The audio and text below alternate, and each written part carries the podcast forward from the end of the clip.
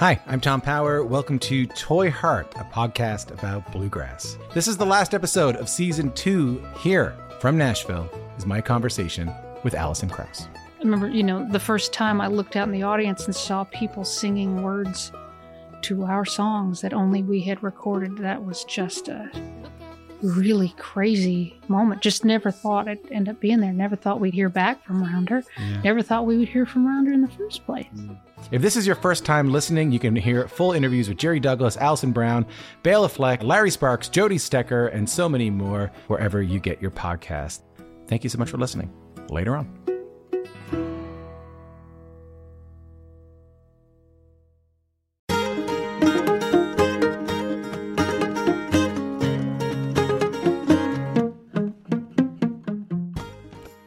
Hi, and welcome to Basic Folk. This is a podcast where we have honest conversations with folk musicians. Thanks for finding us. I'm your host, Cindy Howes. Wow, nice to be with you. Alex Sturbaum is a traditional folk musician originally from Cincinnati, Ohio, which offers a thriving community of folk players and contra dancers. There was tons of music in the house growing up thanks to their father, Arthur, who played and hosted jams. The young Alex fell in love with traditional music of all types the jigs and reels of Ireland, the ballads of Appalachia, sea shanties, and more, and began playing the Irish frame drum, the bodhrán. Starting off as a rhythm player still influences Alex's playing, even though they have moved on to many other instruments like the guitar, button accordion, bouzouki, banjo, mandolin, and singing. They attended Oberlin College to study biology and geology, and that's where Alex became enchanted with performing at contra dances. Alex recently came out as a non binary person and uses the they them pronouns. Alex has found the Contra community to be a welcoming place, which is evident in the gender neutral dances that have been held in coastal cities. Alex also talks about writing traditional songs that fill vacancies in narratives they wished already existed. For example, on the new album Loomings, the song Sweet Mary Starbuck is about the culture of whalers' wives in Nantucket. The husbands would go off to sea for years, and Alex wrote from the perspective of two whalers' wives who fell in love. This conversation covers everything from environmental restoration to how gender neutral contra dances lead to better communication when it comes to consent. Enjoy this wonderful person. Thanks to Alex for appearing on the podcast. We're going to take a listen to Sweet Mary Starbuck from the new album Loomings, and then we'll get to our conversation with Alex Sturbaum on Basic Folk.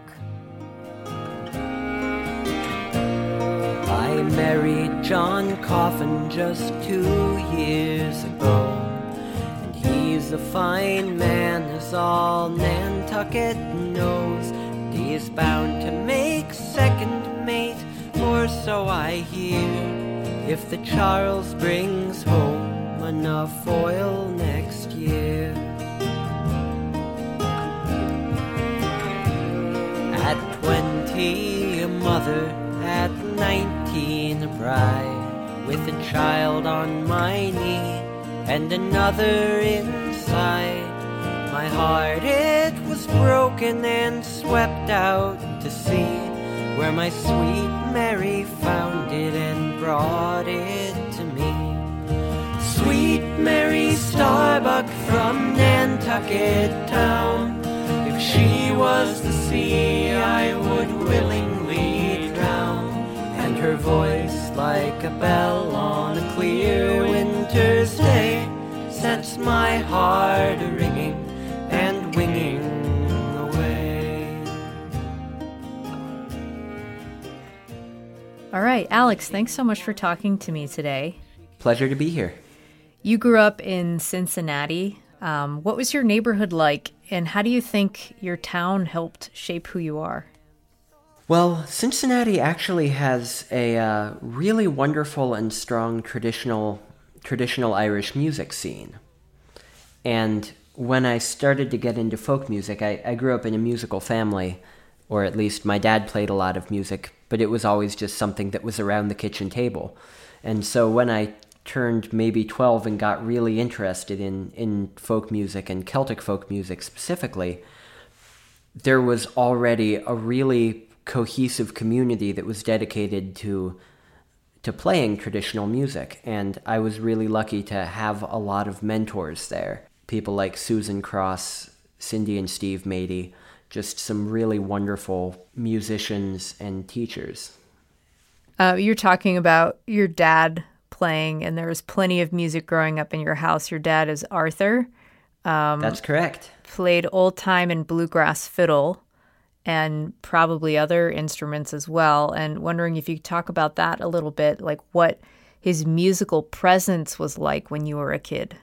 Dad is an amazing musician. He fiddle was his first instrument, but he also plays mandolin and banjo and guitar and and all sorts of things. And there was sort of just always music in the house growing up. And I, I admit that when I was small, I didn't really appreciate it. It was just something that was happening around the table. And I, I do have memories of like going up to dad when he was sitting in a chair playing a guitar and just slapping my hand across the strings because I wanted him to pay attention to me. Yeah, enough, dad. And, you know, yeah, and you know, now that uh, now that I've been playing guitar for you know 15 years, I'm just like, oof, sorry, dad. but no, dad was um, he never like he never you know sat me down and said you're gonna play music he always he sort of let me find my own way. And when I got really into folk music when I was twelve or thirteen, uh, he, for one thing, he you know, I had access to all of these instruments in the house. Um, he he likes to joke that you had access to guitars, banjos, fiddles, mandolins. So of course you decided I want to play the button accordion. Um, but no, um, he gave me access to instruments and to, you know, lots of really great recorded music and also to his friends who all who also proved to be really good mentors.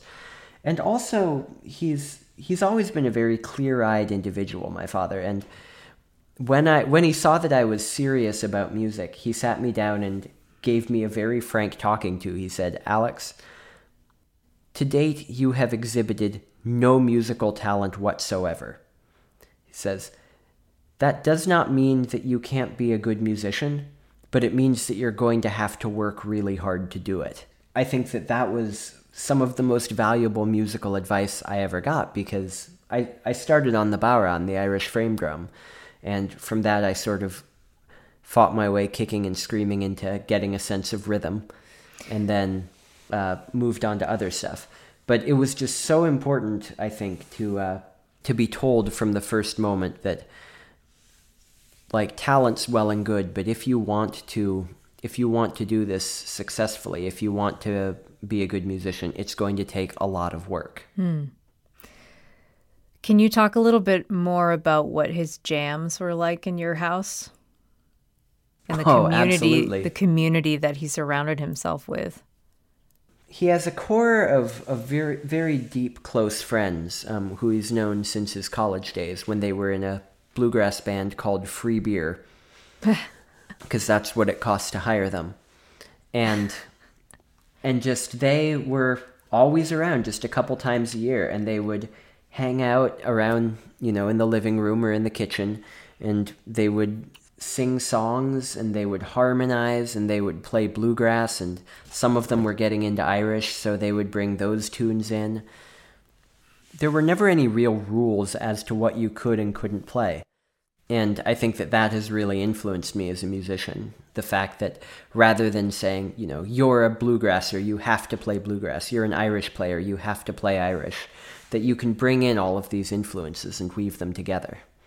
And also just, they liked each other and they were playing music not not as you know a cultural preservation thing or as something that we take very very seriously in this house. It was something that they did because it was really fun. And i think that that sort of joy and love for playing music is something that has always stuck with me. Yeah it's like it's not for preservation and it also doesn't sound like they were doing it for commercialization and to to make money from it per se but it's an interesting place for you to grow up in in that in that space of just making music because it feels good. Absolutely. A theme that comes up for you um, is your complicated feelings about gatekeeping in folk music. First, firstly, for those who might not know what that means, can you explain the concept? Um, absolutely. There are there are a couple different uh, genres of folk music where sometimes people will present a sort of barrier to entry. Like you will have to have a certain level of level of musical chops before you can enter, or a certain amount of familiarity with the tradition. Um, and like it's, I think it's a very common issue in traditional Irish music, which was the style that I started out playing. And like I, I do have very complicated feelings about it because I do love the tradition, and I think that for the tradition to continue, um, you know, people have to have to understand it and and respect it, um, and that requires some some study and that requires some delving. However, and this is a big however, I think that you need to make it incredibly open and welcoming to people who might be interested. There are few things that are as as depressing as some bright-eyed young player who's, you know, learned their first couple tunes coming into a session with great enthusiasm and basically someone stops the session and tells them what they're doing wrong. Like people have to find their own ways. People have to make their make their own experiences and in some ways come to love this tradition on their own terms. Otherwise, it's going to fizzle and die. If you if you keep pushing in other words, if you keep pushing people away, because they don't love it in exactly the same way that you do, or because they approach it in a different way than you do, then you're eventually going to end up with a very small, insular community that only talks to each other and growls at everyone else. And I don't think that that's any way for a community to thrive. I really believe strongly that if you try to keep everything, if you try to preserve the tradition behind glass, if you try to make it something that is a historical document preserved beautifully in time, it's going to suffocate and it's going to die. Because that's not why people have been doing it over the millennia that it has been developing. Mm-hmm. I feel like there are always going to be people who are interested in playing it just the way it's been played before you have to remember that like while you know there are a million beautiful old gems that are worth preserving people are coming up with new gems in the tradition every day and i think you have to let them your first instrument you mentioned was the bodhran the bodhran yeah the bodhran um, which is a frame drum of irish origin what made you pick that instrument, and how does having a rhythm instrument as your foundation impact your relationship to the beat? Thank you for this question. I'm really excited about it. um, I, despite the fact that there was music in the house growing up, the the thing that kickstarted me wanting to play like for for music to be a thing that I wanted to play was my discovery of the uh, of the Newfoundland folk rock band Great Big Sea when I was at a formative age. And the amount of power that that band is was able to bring without without uh, you know drum kit drummer for the first decade of their existence with all of the power in the band coming from the bass, the guitar, and the bodhran. I had never heard the bodhran before, or at least never listened to it, and just like it sounds like a human heartbeat. It's so powerful. It's so driving. Um, the tone is dynamic, so you can change it. You can make it higher or lower and shift it. It's almost like, you know, an African talking drum in that way.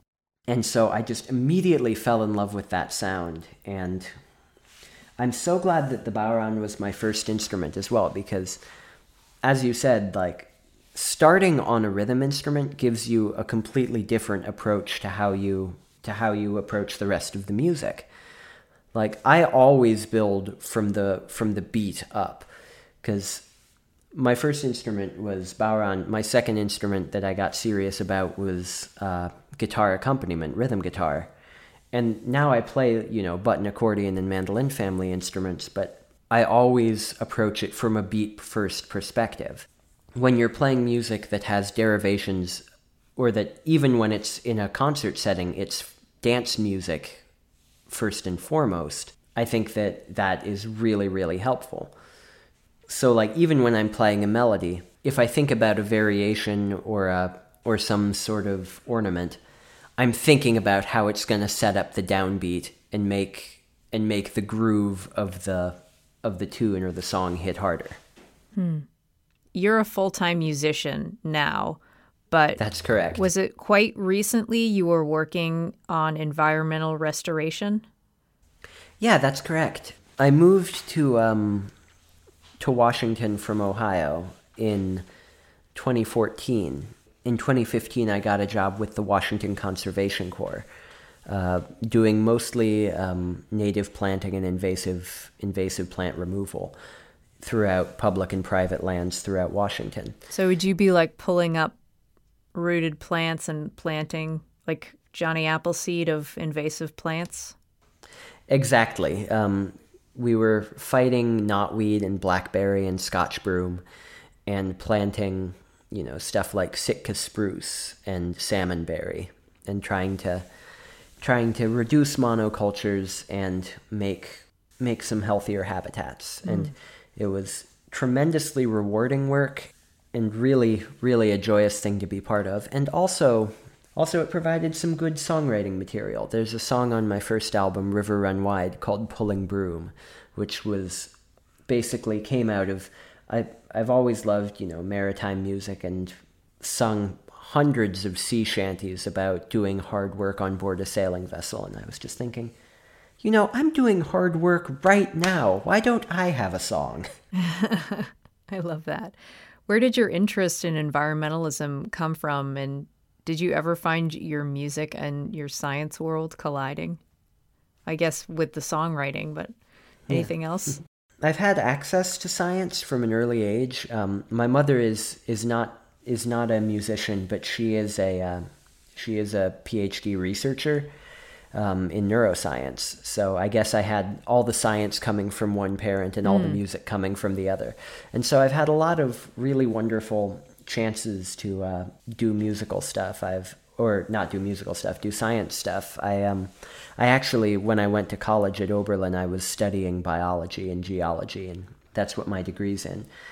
I've always just loved and been fascinated by the natural world. I just the the myriad ways that it interconnects, the the delicate balances, and just the wild things that have been able to evolve over the millennia. It's a it's a really fascinating world out there, and I care really strongly about preserving it and keeping it as healthy as we can.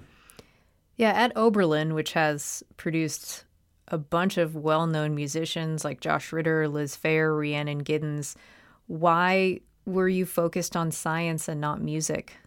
For one thing, I didn't really think that I would. I knew I'd be playing music for the rest of my life, but I didn't expect myself to go professional it was something that sort of snuck up on me. Um, and also, I actually ended up, while I didn't study music at Oberlin on a academic level, it was at Oberlin that I formed my first contradance band, Gallimaufry. Um, and the fact is that, you know, I'd, I'd played Irish music for a while, but when I got to Oberlin, I started playing for contradances because that's where the tunes were, and I wanted to play fiddle tunes. And then the uh, the fiddler from uh, Gallimaufry, who is my best friend and uh, erstwhile musical collaborator Brian Lindsay, ended up also coming out to Washington when I did, and so we formed a duo called Countercurrent, and we've been touring pretty extensively ever since. As the years went by in Washington, you know, I was working working hard labor during the day and then spending evenings and weekends gigging as hard as I could. And I eventually went, you know, I could I could probably make a go of this. I've I'm gigging enough and I've built up enough contacts that I think I can make this happen. And so I did and I had about 5 good months and then COVID hit. Oh man. Gosh. Um to go back to the contra dances that you started playing at at Oberlin, can you explain what contra dances involve and a little bit more about what the culture is like? Yeah, absolutely. Um, contra dancing is a um, it's a style of folk dancing that uh, is practiced in a lot of places, but has its deepest roots, as far as I know, in New England and it's it's got elements of English country dance and in, elements of um, of Irish ceilidh dancing and elements of square dancing. A lot of the moves are familiar from square dancing, like you know, swing your partner, Allemande left, etc. But the big difference is that you are.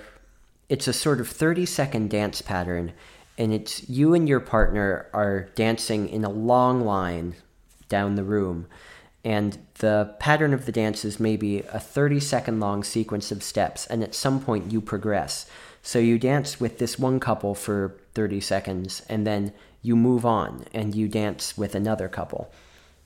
And so it's a it's a wonderfully social dance. It's really energetic. There's the music is generally really really lively and the dance can go on for anywhere from 8 to 12 minutes long. So there's a lot of room for for dynamic energy to to rise and fall within that dance. And also as as you might expect from such a uh, from such a social dance the the people who who practice this who are into it are just generally a really warm and welcoming and loving community and they also tend to be very passionate about folk arts um, but of various kinds because there's contra dancers who who are really strong shanty singers and social singers. There's ones who are Morris dancers as well. There's ones who do English country dance. There's contra dancers who are old time musicians. There's contra dancers who are Irish musicians. Um, there are contra dancers who do crankies and woodcuts and all kinds of amazing things. And well, crank first before you move on, crankies I know from Anna and Elizabeth. Can you just explain those really quickly? A cranky is a um, it's a sort of form of folk art where there's basically a huge scroll that has a sort of a visual storyline written on it, and it's got two cranks, and the or the scroll is put into a box, and the box has two cranks, and so usually to musical accompaniment, you you turn the cranks, and the scroll just sort of scrolls to the side it's uh, it almost feels like what a, a way to sort of animate a story before video was a thing. Yeah, the original music video. exactly. In hearing about the Contra community, I have found a quote from you saying that the community is one of the most welcoming, loving, and inclusive communities I've ever been a part of. Um, as a member of the LGBTQ community and a non binary person, how helpful was that welcoming community in accepting yourself and growing into your identity? That's actually a hard question because um, when I when I discovered contra dancing, I still identified as straight and cis. Like this is like my my coming out and um, and realizing this about myself has been a, uh, a comparatively recent thing. That being said, there are so many amazing amazing queer and non-binary contra dancers and people within the community that a big I think that honestly a big part of it was when my band Countercurrent played queer contra dance camp in uh, in the Bay Area and just like being in that huge community, I think I felt loved, I felt safe, and I felt accepted. And I think that knowing that there was such a such a great community ready to ready to accept whoever I ended up being made it a lot easier for me to become whoever I ended up being. Hmm. So that was quite recent that you came out. Last October, I believe. Wow. Was when I was when I made it official. Congratulations. Thank you.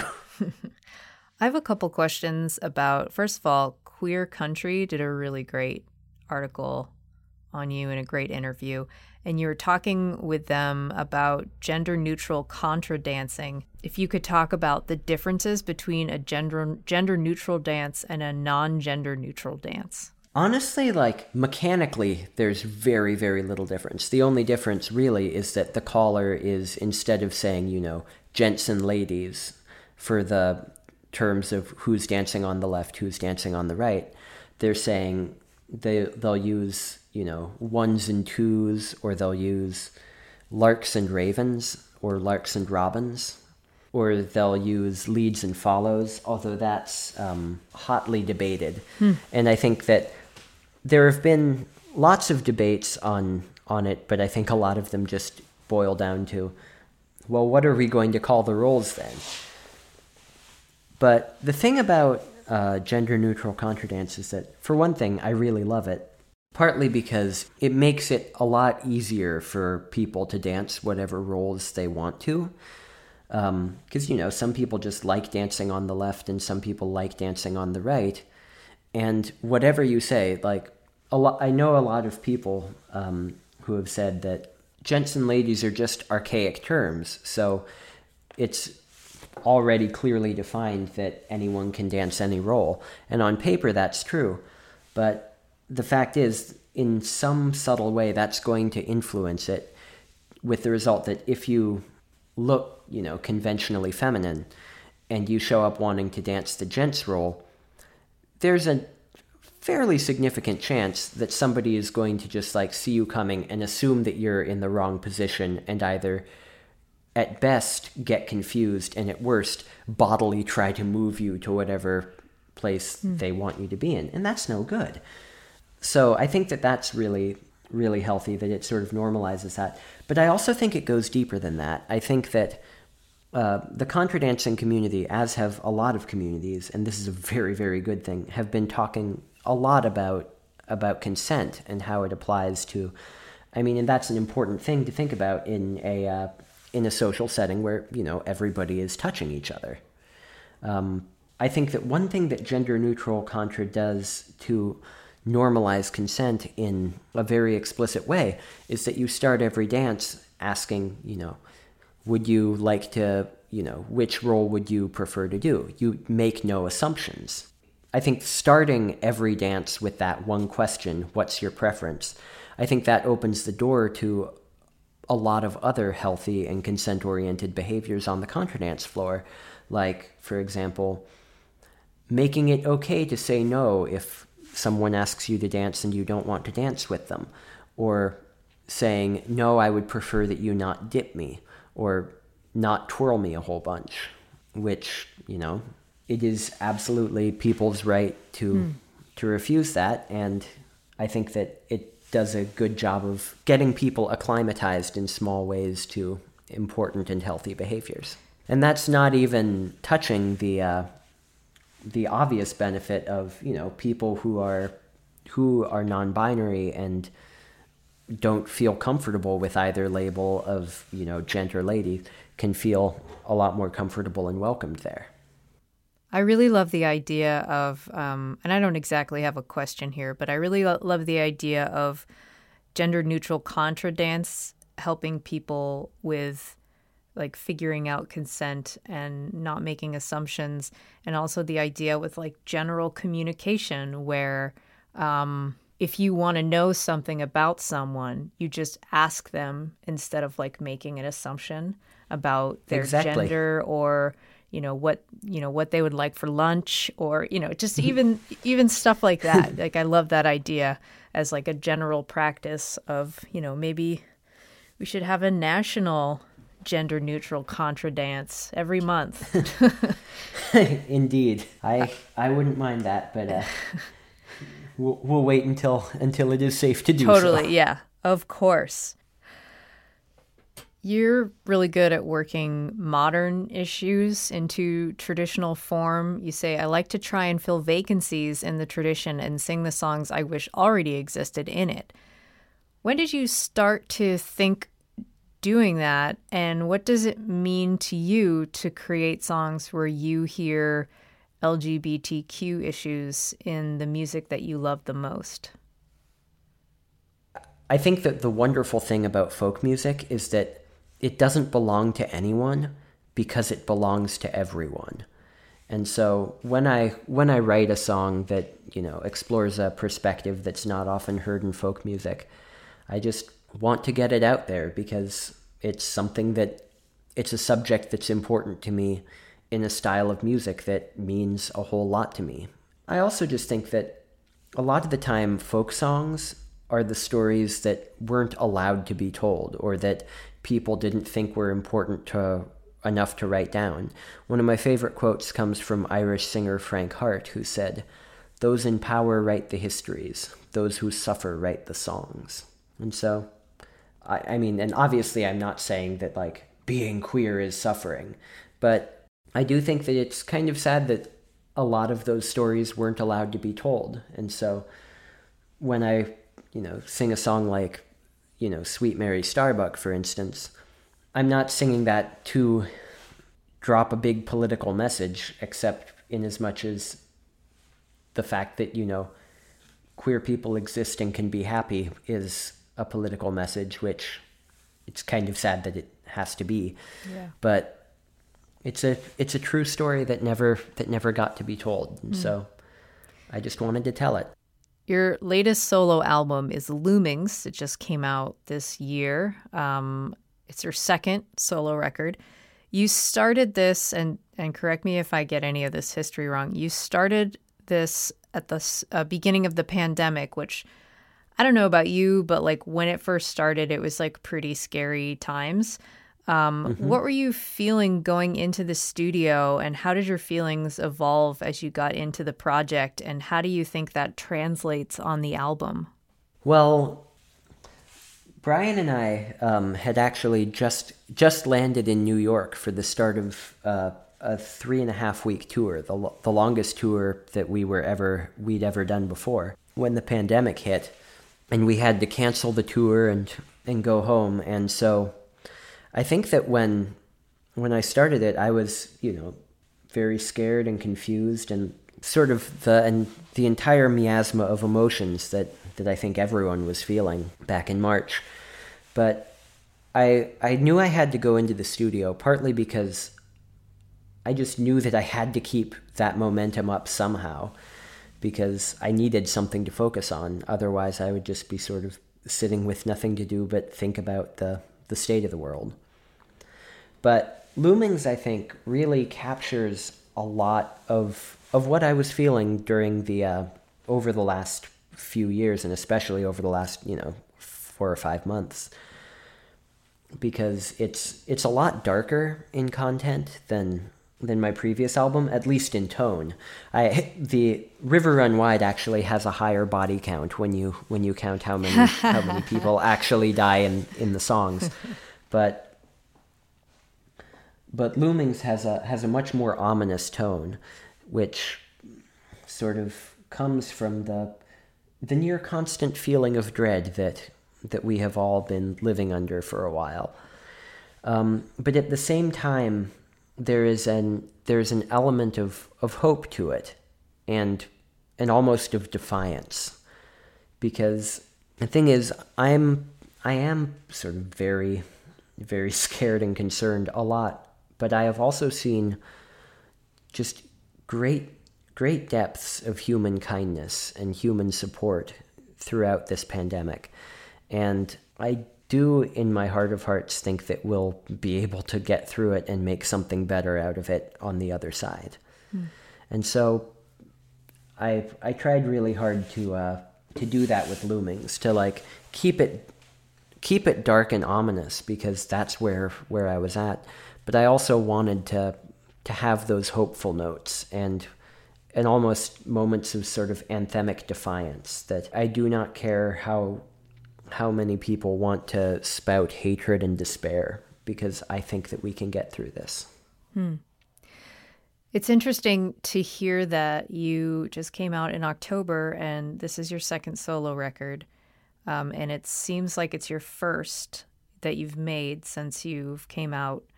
Um, how do you think the that process has changed your playing or changed your outlook on music? I think that in some ways it hasn't changed it at all because I like I don't really view myself as a queer folk musician. I, I view myself as a folk musician who happens to be queer. Um, but I did want to put, you know, for one thing, I had I had written "Sweet Mary Starbuck," and I I really wanted to put this song on the album just because it's a it's a song that I'm that I'm proud of and I I wanted to share.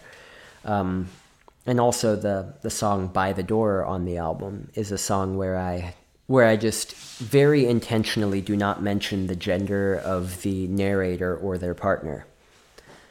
And I would say that if if sort of coming out has changed my music in any way, it's that I I think I think harder about when I'm writing a song about about whether I'm doing a good job of representing viewpoints, especially viewpoints that aren't mine. And, you know, is this song going to be a force for good in the world? Or is it just, you know, if I'm if I'm doing this if I'm putting something out into the world, is it worthwhile? Is it making a positive change? And I don't know exactly how that last point relates, except in as much as I I did a lot of sort of inward searching towards coming out, and I think that that sort of critical process applies to mm. applies to music. But yeah, I, I do not think that I do not think that my pronouns affect the way I play the accordion. yeah, Sweet Mary Starbuck what a great song. Um, I'd love for you to tell the story of that song instead of me just trying to sum it up in two lines because it's such a cool concept. Thanks very much. Um, Sweet Mary Starbuck is just it's it's a song about the wives of two uh, 19th century Nantucket whalemen falling in love and it was it was sort of inspired by uh, I was reading Nathaniel Philbrick's In the Heart of the Sea, which is a, a very good book on the the tragedy of the whale ship Essex, and it started with a chapter on the the culture of Nantucket in the 19th century, and it mentioned that the women of Nantucket had um, very unusual amount of freedom and control over their lives for 19th century America, largely because the entire male population of the island would go to sea for three years at a time. And I remember the author saying something offhanded about how, since the men were away so, for so long, the uh, the women had to live without, you know, romantic companionship for long periods of time. And I just remember thinking, I don't think the concept of queer women occurred to you. um, and so I, I thought, you know, so they must have fallen in love at some point. Like this must have happened, and before I knew it, the the song had had appeared. And in writing the song, I, I really did my best to um, to make it feel historically accurate. I, I often try and throw sort of historical details or phrasings in when I'm writing when I'm writing a folk song, and I really wanted it to be grounded in the time and place. I, I feel like people are making great forays into into writing sort of queer queer songs in in modern times for social singing, but I feel like these are songs that people would have sung if they could have in you know the 1900s and queer people or the 1800s and queer people have always always existed.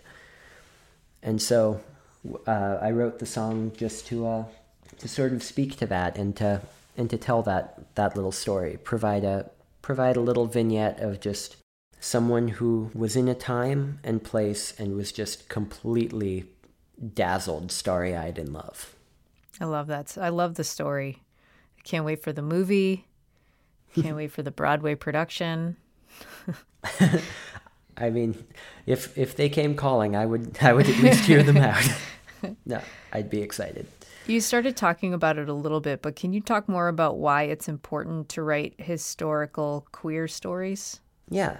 Um, I think, simply put, because queer folks have always existed. And I think that because we are lucky enough to live in a period of time when queerness is beginning to be accepted and indeed celebrated at times, Um, I think that it's worth remembering that this isn't like a fad. This isn't something that is newly fangled. It's something that has always been part of the human experience, and we finally have the uh, the liberty to to discuss it and to talk about it and to hopefully make it just a thing that exists, an everyday part of life that nobody feels the need to comment on or moralize about. Mm. And so I think that writing writing queer songs in the folk tradition is important for that reason.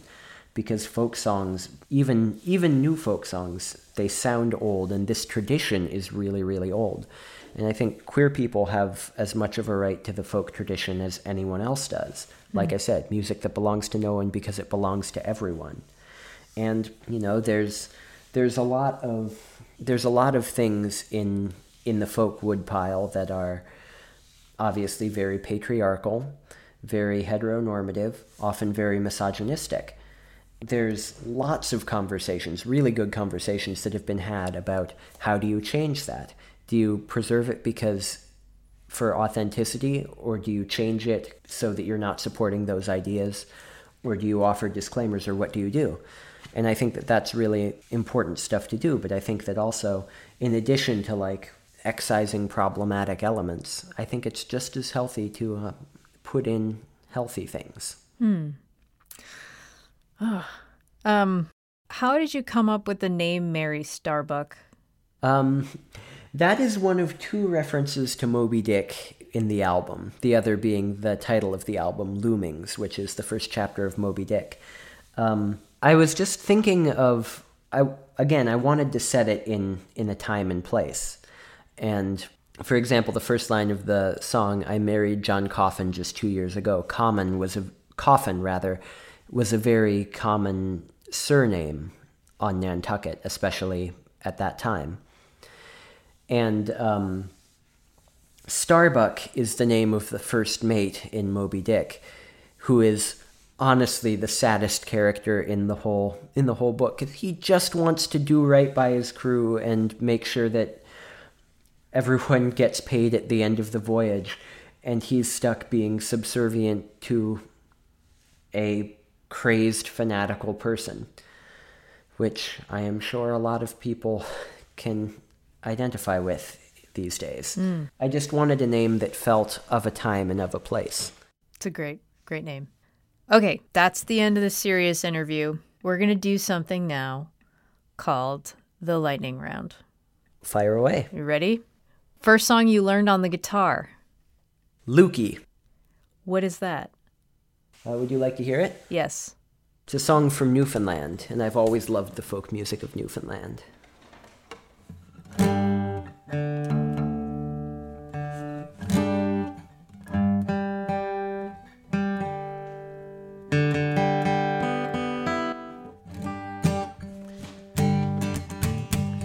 Well, Lukey's boat is painted me boys. Lukey's boat is painted green, the prettiest boat that you've ever seen, ha. Me boys are riddle-eye day. Aha, me boys are riddle-eye day. Lukey's boat's got a fine four cuddy, ha, me boys.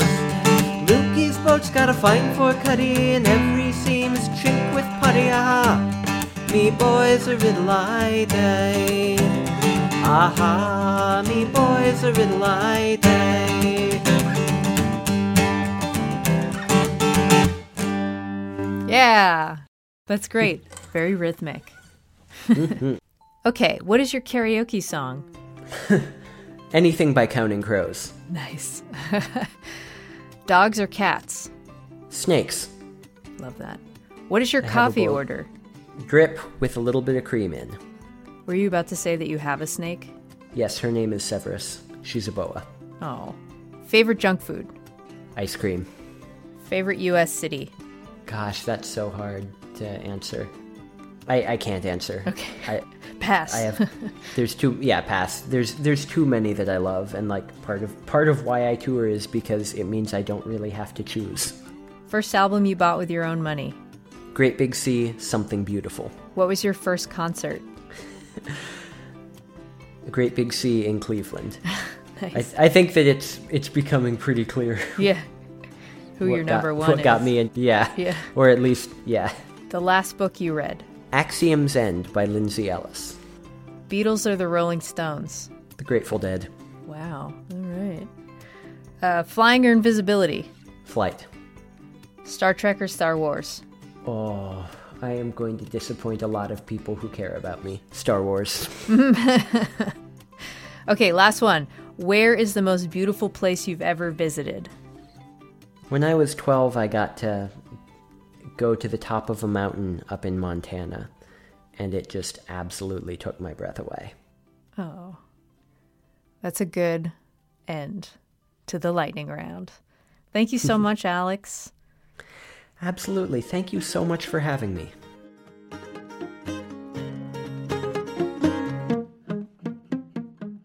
Basic Folk this week, produced by Laura McCarthy. Lindsay Myers is our business manager. Alex Stanton of the band Townspeople does our music. Basic Folk is on the American Songwriter Podcast Network. I'm Cindy Howes. Happy to be your host today on Basic Folk, which is what I do basically all the time. Uh, and if you liked this podcast, please share it with uh, your contra dance loving friends, um, your mom and your dad, and your brothers and your sisters, all your college friends, all your camp friends, all your book club friends. They just don't know about it and they want to. Trust me. It would be also very helpful if you subscribed, rate, and reviewed Basic Folk on whatever platform you like using, like iTunes. You can also find all 87 episodes of the podcast at my website, cindyhowes.net. Thank you for listening, and I will talk to you later. Bye.